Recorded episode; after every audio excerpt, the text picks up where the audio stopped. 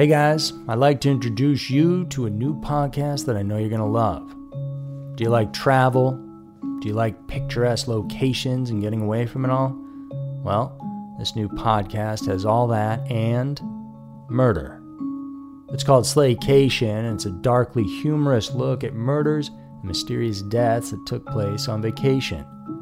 Hosted by a true crime fanatic, her comedy writer husband, and his TV producing partner, Slaycation brings a unique perspective to chilling, thrilling, and WTF stories of vacations gone horribly wrong.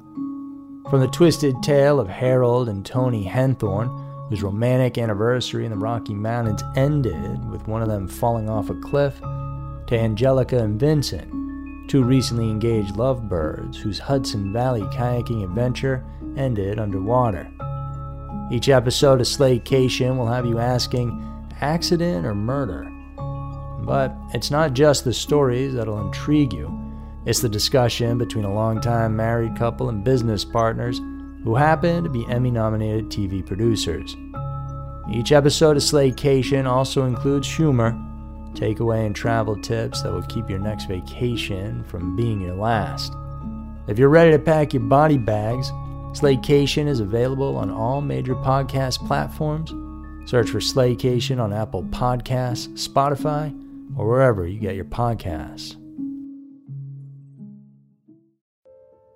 Hi, I'm Andrew Fitzgerald, and welcome to Scary Mysteries. Thank you guys so much for tuning in. I hope you enjoyed the episode.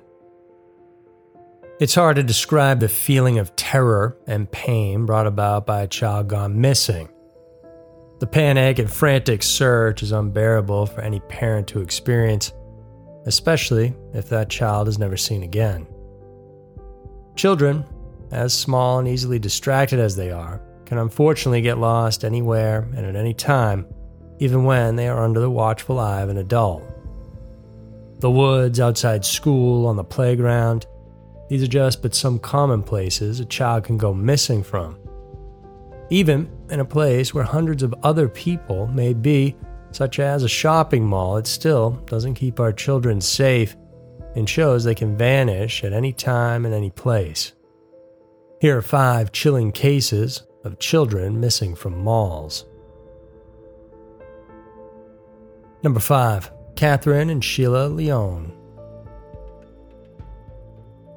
People of all ages tend to flock inside the mall not only to buy things, but to also participate in the different festivities that these commercial places often hold.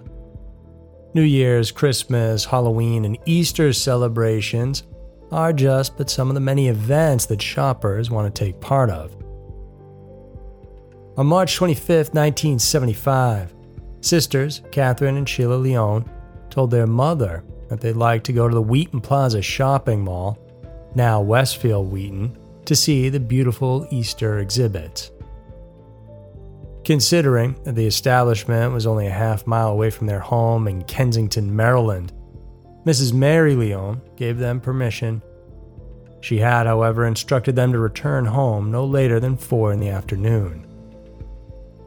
And so, the two daughters of John Leone, who was then a well known radio personality at a local radio station, left their home at around 11 in the morning. Sheila, who was then 12 years old, and Catherine, 10, had planned earlier to grab some pizza from one of the mall's restaurants. As expected, the two had their lunch. Their older brother, who was also at the venue, even saw them eating their pizza together. At around 3 p.m., a friend saw the girls exiting the mall and walking on a route that led straight back to their home. And this would be the final sighting of the sisters who afterwards had disappeared. By 4 p.m., their mother began to wonder why her two children never arrived home, and panic set in when, even at 7 in the evening, the girls were still not in sight. The family immediately called the police, who then conducted a search, and an investigation soon followed. It was determined that during their lunch, a neighbor saw the missing teen speaking with an unidentified man. The person in question was described as being tall in stature and was around 50 to 60 years old, wearing a brown suit. He was seen carrying a briefcase as well, with a tape recorder inside it. Sharpers also recalled that a throng of children gathered around him to speak into a microphone he was holding. Authorities then immediately considered him a prime suspect in the Leone sisters' case, and the press then called him the tape recorder man. A few more people came forward to tell authorities about a certain creepy man who kept on staring at the girls while inside the mall. A composite sketch was made showing a man with long hair, and multiple other leads soon came after, including from a man named Lloyd Lee Welch Jr., who, after a week since the girls had disappeared, told the mall security that he saw the tape recorder man abducting the missing children. Welch was brought to the police, where he gave his statement. He had also undergone a lie detector test, which revealed that he was actually lying. He was then released and was never questioned again until three decades later. Meanwhile, though, because of the lack of further information, this case went cold. And although there were leads coming in from time to time, they weren't substantial enough to confirm the whereabouts of the missing girls. Then came 2013 when a detective decided to take on the case once again. What caught his attention was the mugshot of Welch, who was previously convicted and imprisoned for an unrelated sexual assault of a 10 year old in Delaware. Interestingly, the man's picture roughly matched the police sketch created of the person who had been ogling on the sisters at the mall. The new revelation led authorities to believe that Welch could be the perpetrator. While he was in prison, investigators combed through his properties in Virginia and Maryland, and there they discovered various human remains. Though they have yet to be identified, the inmate consequently pleaded guilty to abducting and killing Catherine and Sheila Leone in 1975. In 2017, he received an additional 48 year prison sentence for these crimes that he at one point, attempted to blame on other people. Number 4. Ann Gotlib. Desperate times call for desperate measures, and for a case as serious as a missing child's case, a person would do just about anything, just as long as they solve the case. Ann Gotlib was a Ukrainian Jewish immigrant who came to the United States with her parents in 1980 a brilliant child, the 12 year old was fluent in both English and Russian. On June 1, 1983, the girl decided to visit Bashford Manor Mall. This wasn't particularly unusual considering that the mall was just a stone's throw away from their apartment complex where she lived in Louisville, Kentucky. Witnesses said that they saw Gotlib inside the mall at around 5 or 6 in the afternoon However, things began taking a weird turn when her bike, the same one that she rode to get to the mall, was found abandoned at a nearby store. Her parents were called, and they too wondered where she might have been. A quick search was made, but when they still couldn't find her, they decided to call the police. Then an intensive investigation soon followed, and it even came to the point that the FBI was involved in the matter. The case eventually became a high profile one, and the public then began to speculate that the kid could have been abducted by the Soviet government, hoping that it would force the parents to return to Russia. It was even said that the girl had left voluntarily after having trouble living in the US. Both theories, though, were debunked by the FBI and Gotlib's parents as well. Many years have passed, and the case still hasn't moved an inch, and the lack of leads hasn't helped as well. Eventually, this case went cold, however, the family continued their efforts in finding their missing daughter. They had come to the point that they had to hire several psychics with the hope that they could bring clarity to the mystery. But even so, Anne's whereabouts have remained unknown. Meanwhile, authorities received confessions from various inmates who have actually claimed responsibility for the crime. However, they were all quickly debunked since the information could not be substantiated. A breakthrough, though, came in December of 2008 when the Louisville Metro Police decided to reopen the case. At a press conference, they said that a certain convicted felon named Gregory Oakley Jr. could be the perpetrator. However, this couldn't be proven considering that Oakley, who had actually been named a suspect way back in 83, had already died in 2002 while in a prison hospital. He had been there, incarcerated for raping a 13 year old girl from Louisville what the authorities held on to was the statement from his former cellmate in the Kentucky State Reformatory in LaGrange, Kentucky. According to that convict, Oakley confessed to abducting Gotlib and killing her by injecting her with painkillers. Since her body has never been found, and Gotlib is still listed as a missing person, but her case was nonetheless considered solved. Gotlib's abduction and alleged death also prompted the U.S. Congress to create the National Center for Missing and Exploited Children, which has gone on to save hundreds of children throughout the entire U.S. Number 3. Katrice Lee. We always want to believe the law enforcers have no other priority but to keep the community safe and offer help in solving problems that would require their expertise. Sad to say, though, this doesn't necessarily work at all times in real life. Katrice Lee had just turned two on November 28, 1981, when her father, mother, and aunt brought her to the shopping complex of the Navy, Army, and Air Force Institutes in Paderborn, West Germany. Their purpose was to buy food and items for a birthday party that they had planned. Originally from Britain, the family came to the place when Lee's father was stationed as a sergeant at a nearby British Army headquarters in West Germany. The mall was packed that day, and since they couldn't find a parking spot, Sergeant Lee decided to wait inside the car while the rest went into the supermarket. After getting what they needed, the trio then began to head back to the vehicle. However, the mother realized she had forgotten something, and so she asked the child's aunt to stay and watch over the girl. When she returned, the adults realized that Katrice had disappeared. The store was exceptionally crowded at that time, so they thought that the toddler got distracted and wandered off without the aunt noticing. Mall authorities immediately conducted a search throughout the entire complex. When that failed, they called in the Royal Military Police themselves to make a search. However, the British law enforcers quickly ran into a conflict with the German police, who insisted that the NAAFI shopping complex, which was located in a German town, so therefore German authorities should head the operation. When dealing with missing persons cases, time is of the essence.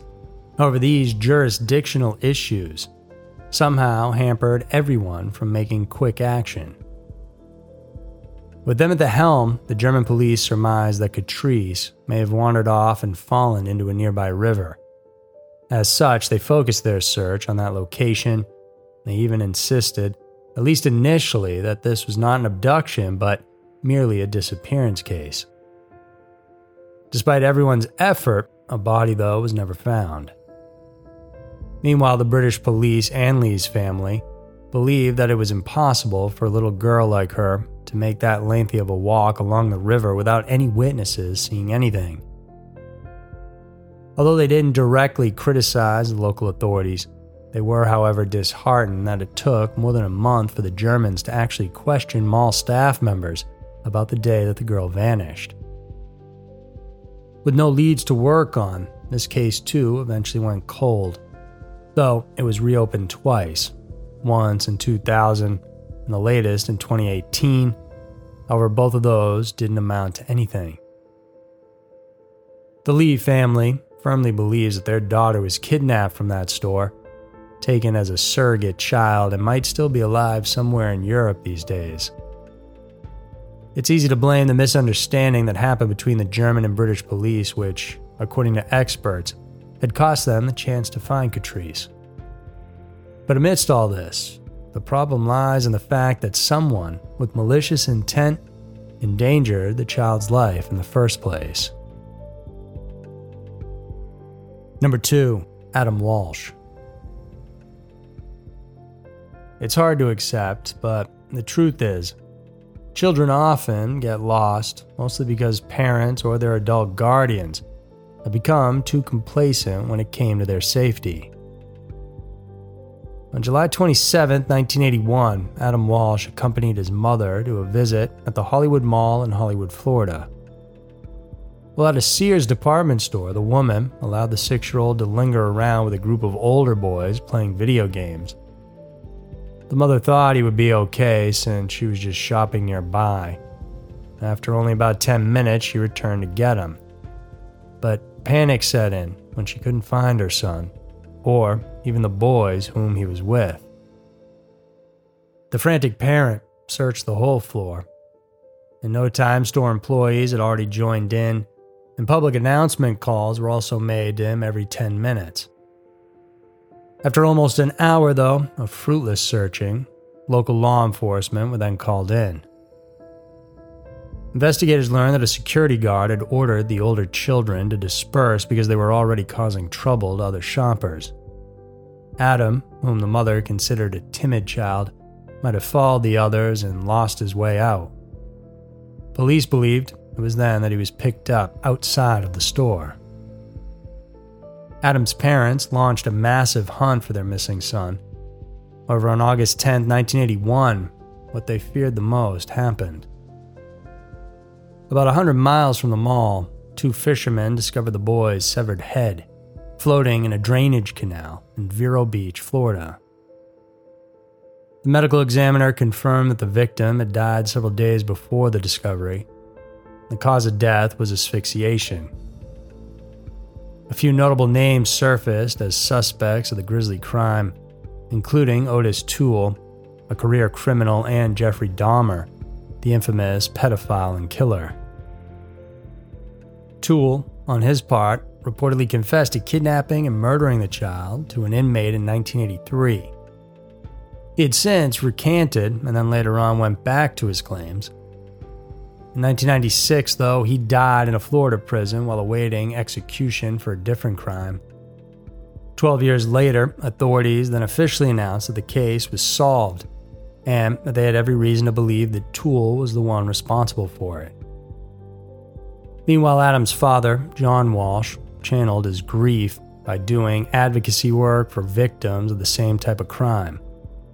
He also co founded the National Center for Missing and Exploited Children in 84, and in 1988 became the host of America's Most Wanted, a Fox show that has since helped law enforcement hunt down and arrest hundreds of fugitives. 25 years later, the U.S. government enacted the Adam Walsh Child Protection and Safety Act, now known as Code Adam. Not only does it strengthen federal penalties on convicted child sex offenders, but it also bolstered the effort to fight such heinous acts committed against children. Number 1. Lucy Meadows. While most of the cases we've featured today may have been perpetrated by criminals. The mysterious disappearance of Lucy Meadows could be different altogether because those involved may have been the people closest to her.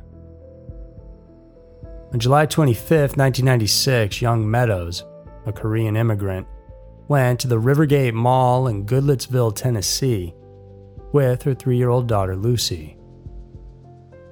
After they parked, the mother claimed that she saw the toddler exiting the back seat through the driver's side door. The adult then reportedly went around the other side of the car to retrieve some things from the passenger seat, but then, just like that, Mrs. Meadows lost sight of her child. Somehow, and much to everyone's bewilderment, Lucy mysteriously vanished without a trace, given that small amount of time. Nevertheless, mall security conducted a search both inside and outside the establishment. And things began to take a strange turn when, during the investigation, the parent told authorities that she only lost sight of her daughter for a few seconds before she disappeared. However, in a media interview, she said it could have been 10 minutes at least. Because of this, she was made to undergo a polygraph test where she failed twice. The mother then stopped cooperating altogether with the investigation.